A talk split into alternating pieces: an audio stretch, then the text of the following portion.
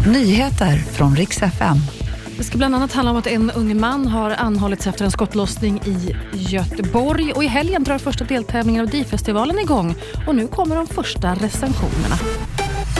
En ung man har idag anhållits för skottlossningen mot Pressbyrån i Göteborg. Enligt uppgifter till GP så togs han inte i förhör i morse.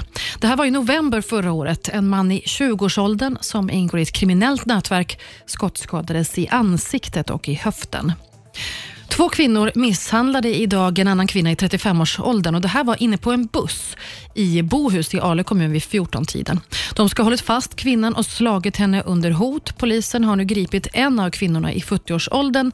Den andra är fortfarande på fri fot.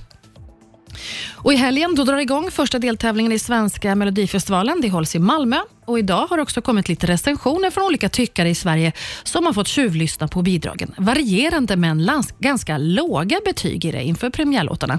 Förutom en och det är Lisa Ajax favorittippare. De flesta verkar gilla henne. Beskrivs som en lugn och tydlig ballad.